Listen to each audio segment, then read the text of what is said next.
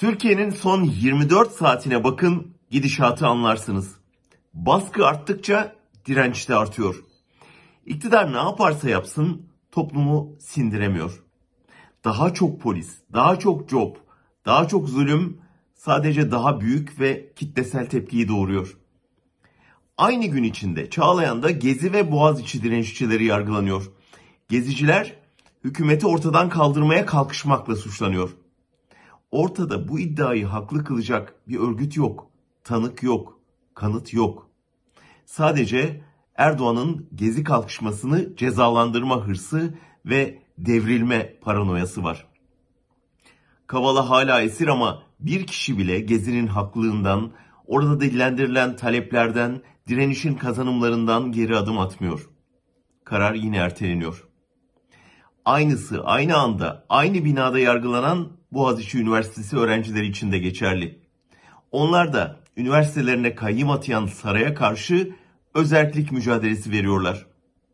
Onlar duruşma salonunda hocaları rektörlük önünde direniyor.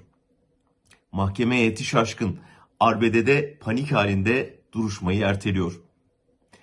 Aynı saatlerde Montreux Anlaşması'nın tartışmaya açılmaması gerektiği yönünde açıklama yapan 103 emekli amiralin duruşması var. Amiraller Ukrayna krizinde Türkiye'nin övülmesini sağlayan anlaşmayı savunmakla suçlanıyorlar. Orada da pişmanlık yok. Onlar yargılanırken Diyarbakır'da polis HDP'nin Nevruz kutlamalarına girişleri engellemeye kalkınca tepki görüyor. Kitleyi dağıtmak için biber gazı ve tazikli suyla müdahale ediyor. Adana'daki polis şiddetinin hedefinde ise Furkan Vakfı üyeleri var.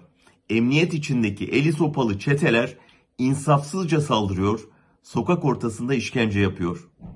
E, dindar çevrelerde ayağa kalkıyor. O kadar çok insan, o kadar çok çevre düşman ilan edildi ki bu toplumun asıl düşmanının onları düşman ilan edenler olduğu daha net görüldü. Toplum sarayın diktiği ve zorla giydirmeye çalıştığı üniformayı giymeyi reddediyor. Son sadece son 24 saate bakmak yeterli. Tepki duruşma salonlarından meydanlara, caddelerden kampüslere yayılıyor. Ve artık öfkeyi ne polis, ne job, ne tazikli su durdurabiliyor.